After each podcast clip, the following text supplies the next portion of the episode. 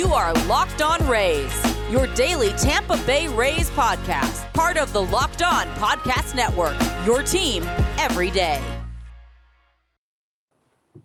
Welcome into another edition of the Locked On Rays podcast. And today, Ulysses, we are joined by a very special guest, and that is one Kyle Manzardo, who is uh, one of the fastest rising prospects in the Rays organization and all of baseball. In fact, um, man, there's been so much talk about him. Kyle, not to uh, put any pressure on you, but a listener reached out or commented on one of our YouTube videos saying that you are this generation's Lance Berkman. So I don't know if uh, that uh, you know adds any challenges to you, but as you can see, there's a lot of a lot of people talking about you. How's that feel? Um, it feels good. Um, I try not to pay too too much attention to it. Uh, kind of rather just focus focus on my my routines and uh, what I'm trying to get better at. But it definitely feels good. It, it, it obviously it feels good. How do you? You said you don't try to pay too much attention to it, so you're aware that it's happening. Is it friends, family that are keeping you grounded, or sending you clips, or you know, or how do you how do you maintain a clear you know head with all that's going around? Um, I don't know. My my grandpa is uh, he's he's like super active on uh, Twitter and and just on the internet in general. So whenever like a new list or article or something comes out, he's always like the first one to to reach out to me because I mean he's seeing most of the stuff before I see it. So I, he's kind of like my main news source. Um, I'm telling you, the the older generation. I don't know how how old your grandfather is, Kyle, but like I see, like my parents are probably on social media more than I am. Like I see like 75 year olds with TikTok. It's kind of unbelievable what's yeah. happening here. I guess they have a lot of time on their hands once they're retired and so forth. But um, getting to brass tacks here a little bit, Kyle, how's your off season been going? What have you been up to the last couple months? Um, it's been it's been good. Uh, so for about the last month, I've been. Uh, we did a mini camp in Florida, and then I went from there to Arizona, so I could get uh, some field work in because where I'm at, I'm in Coeur d'Alene, Idaho. Um, it's like the dead of winter, or not really anymore. It's starting to warm up now, but you can't really go outside and do any any baseball activity at all because all the fields are either covered in snow or, or soaked, or it's just too cold. Um, so I've been inside doing all my work uh, whenever I'm at home, and then it was nice these last last month or so where I was kind of in some nicer weather.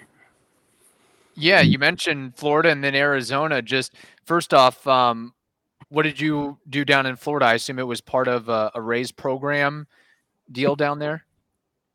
Yeah, yeah, it was just a, a mini camp type of thing. Um, so we went, we uh, it was almost like a modified spring training type camp where it's like rather except it's just like the position players there for when I was there. Um, so it's I mean you're just going through like a full day's routine uh, minus the games, which is uh, good, and it's almost like a uh, or at least the way I use it is um, to kind of like let myself know like okay it's time to really really start going you know, um, yeah. and getting ready for spring. And then you mentioned Arizona. Was that something where the Rays referred you to a facility in Arizona, or do you have some sort of contacts um, from college ball or your agents that you know why Arizona of all places um, as well?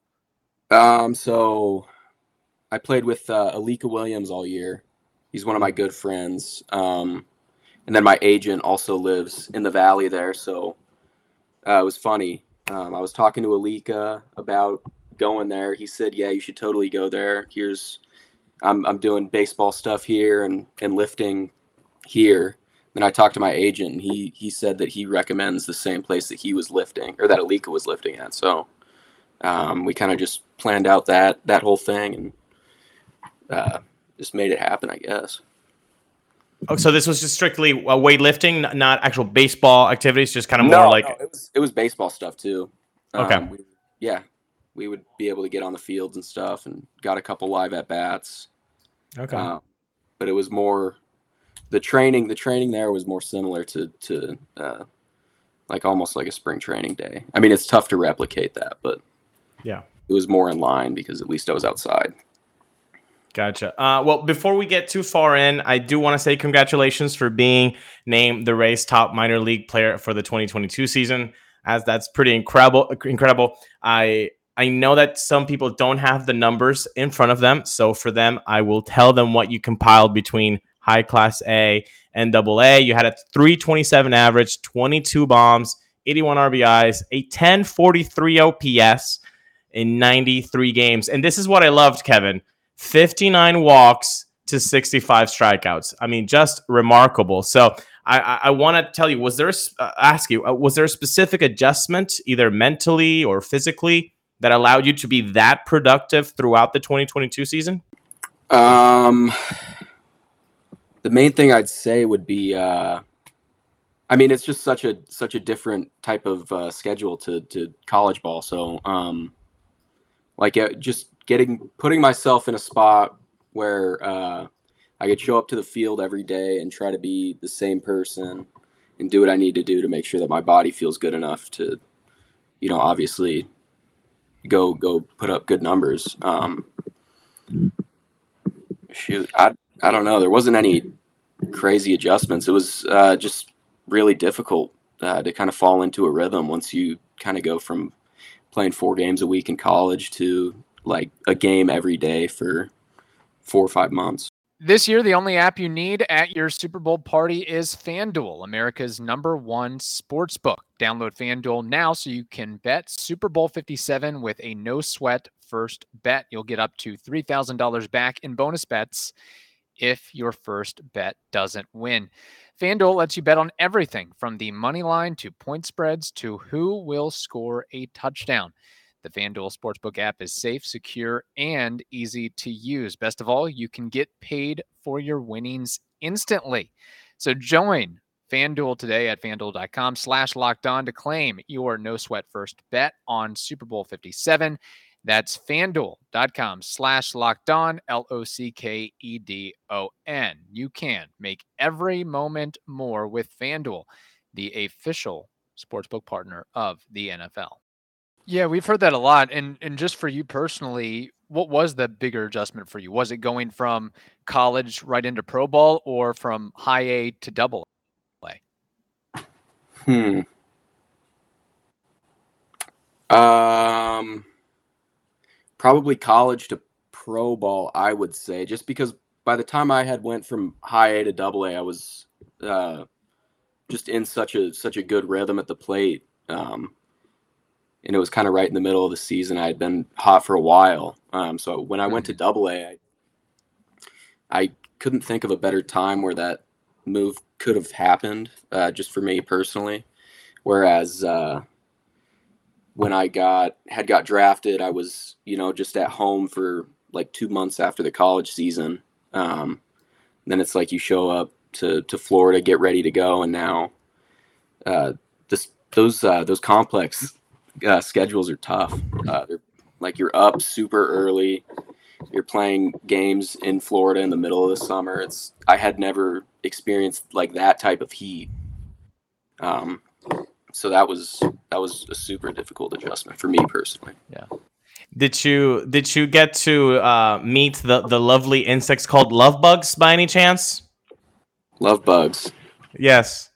Uh, I don't think so. What No? is- Okay. is- It's like these two little. How how would you how would you uh, characterize them, uh, Kevin? Like two bugs that are like tied to their bums, basically, Yeah. and that's why they're called love bugs. Basically, wow. terrible invention that came out, or a, I guess a mistake that came out of the University of Florida that will ruin the front of your car.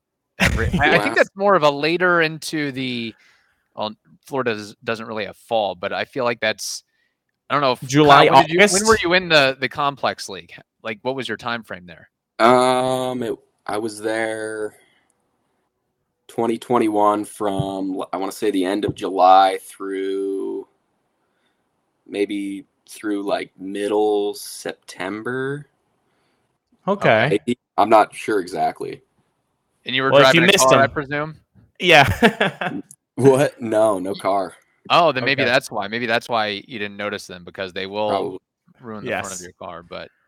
Hundred percent, hundred percent. Um, you know, I, I think in 2023, everybody just talks about either when they watch baseball, it's going to be a strikeout, a home run, uh, a walk. You know, the uh, the three true outcome baseball that can be at times a, a bit boring. But when we look at your profile, you made contact about 80%, which is a, an excellent rate. Um, how early did you start seeing these contact rates become a part of your game? Have you always been a, a high contact guy, or did something change somewhere where you were like, no, this is the kind of hitter that I am. I feel more comfortable doing than do, doing this and just trying to be a bopper. Um, yeah, so I was I was always a contact guy growing up. Uh, I would say my freshman year of college was the first time that I like kind of s- struggled a little bit to make good contact consistently. Um, so after that, I was a lot more conscious of it. Especially, I don't know. I was always a guy that like I feel embarrassed when I strike out. Um, so sometimes I think like with two strikes, I'll just like throw the bat at it and make not a great swing to avoid uh, striking out. Um, so yeah, I've I've always kind of tried as as much as I can not to strike out, and then I think in doing that, the uh, the plate discipline really started to improve.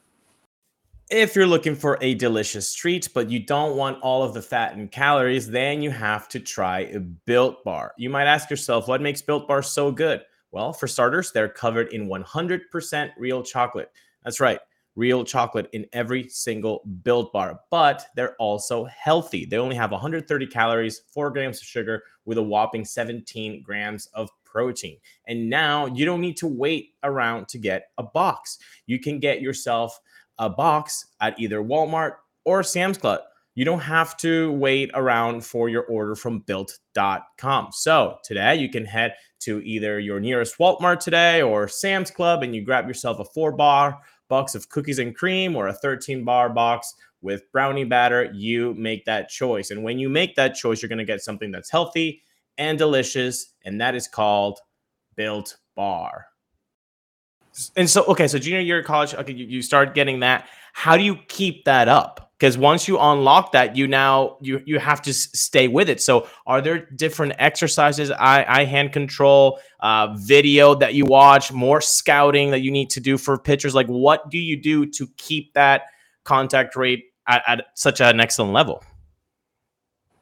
Um, I'm not sure. I don't really do anything crazy. Well, my swing is kind of, uh, I would say like designed to, you know, get consistent contact on the barrel.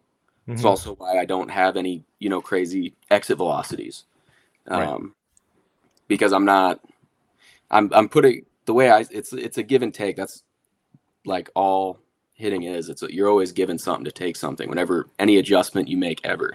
Um, so I did away with a leg kick after my freshman year of college and started Hmm. going to the front toe early, um, basically just to try to be on time as often as often as possible. And then I kind of realized in doing that that I was still strong enough to like hit some extra base hits, and I'm also, you know, able to make good contact more often. So it was really that I think that that change uh, was like the most crucial to me um, in my time playing baseball. And that was in college, you said. Yep, yeah, that was uh, fall of my sophomore year. Okay, and, and so you also mentioned that that's two strike. You just kind of hack at it and try to get the, the ball in play. So you you are doing a two strike approach. Is there some choking involved there, or or or, or just kind of just look? Let me just put the the the, the bat to the ball. Yeah, so uh, I kind of made my two strike approach the same time I started going to the toe my sophomore year of college. And my swing now used to be my two strike approach. And I kind of had, because I used to have a leg kick, sort of. Um, did away with that and I started doing just like more of a traditional small stride. And then with two strikes, I'd go to the toe. Okay. And then I realized uh, basically what I just said. I'm able to be on time more, and I can still hit some extra base hits when I'm just going to the toe. So I was just like, oh, I'll just hit like that all the time. Um, so I don't know. I think in a way my my OO swing is still kind of a two strike swing. Okay. Now, as far as that that change in approach came about, was that something that your coaches at Washington State guided you through? Was it a private coach? Was it something that you sort of wanted to do on your own? How did that all come together? Uh, mainly, yeah, Brian Brian Green at Washington State, head coach. Um, he kind of came in and he was preaching that big was was two strike approach. I was like, okay, I'll try this. He's like had a bunch of clips and, and different things that he was showing like what different guys are doing. Um, so I just started messing around with that, um, and it just kind of stuck. Do you remember who some of those guys were? Those clips of players that he showed you? I didn't know if it was like a Michael Brantley or uh, you know, Um, maybe.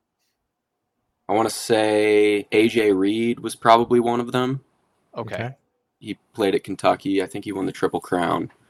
He was one of the guys that he had coached in the past. I think um, there was one where it was like, uh, man, I don't, I don't remember exactly who the guys were. I know Bo Bichette was one too, Mm.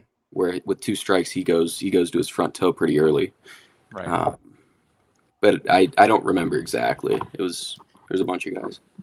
And let's say you're introduced, hey, we're going to work on this two strike approach. What's that timeline for you, Kyle, where okay, I I let's I'm introduced to this new novel thing and then now where I feel comfortable. How long is that process? Um, it was well, it was kind of that whole fall, um, Mm. where it, it was uncomfortable, but I like, I was still seeing some results, you know, so I wasn't ready to abandon it. And then, um, over the winter that that year, I got just really comfortable doing it, like almost to the point where, like now it's like it feels like a crutch. Like I I can't. I don't think it would take a lot of work for me to be able to do like a, a leg kick or something like that again. Gotcha. Gotcha. Um, we, we're going back uh, in time. Uh, I know we're talking college, but I want to go even further back. Um, What's your earliest baseball memory that you ever have? Like, what what is it? Is it watching a game on TV? Is it t-ball? What what, what is it? Yeah, earliest baseball memory. Um, I would probably go to in my backyard. Uh, I used to have one of those short. Is my screen frozen again? No, you're good. You sound good on our end, and you look good. Yeah. You're fine. Yeah. We My screen's frozen on mine. Sorry. No, you're Um, good. good. I just had one of those uh, little wiffle ball bats with the massive barrels. Um, nice. And my dad was coaching at North Idaho College at the time. He he was the head coach there whenever back whenever they had a program, and he would come back from practice and we would go like into the backyard and he'd flip me wiffle balls and I'd try to hit him into the neighbor's yard over the fence. Did you ever that. do that? Uh, yeah. Whenever I started doing that, we had to like start going to the park and stuff because then he'd have to you know hop over the fence. Um, Yeah. Kind of frowned. I mean, I don't, we have cool neighbors all around. So it wasn't ever a huge deal, but he kind of felt bad doing it, so we started going to the park. yeah.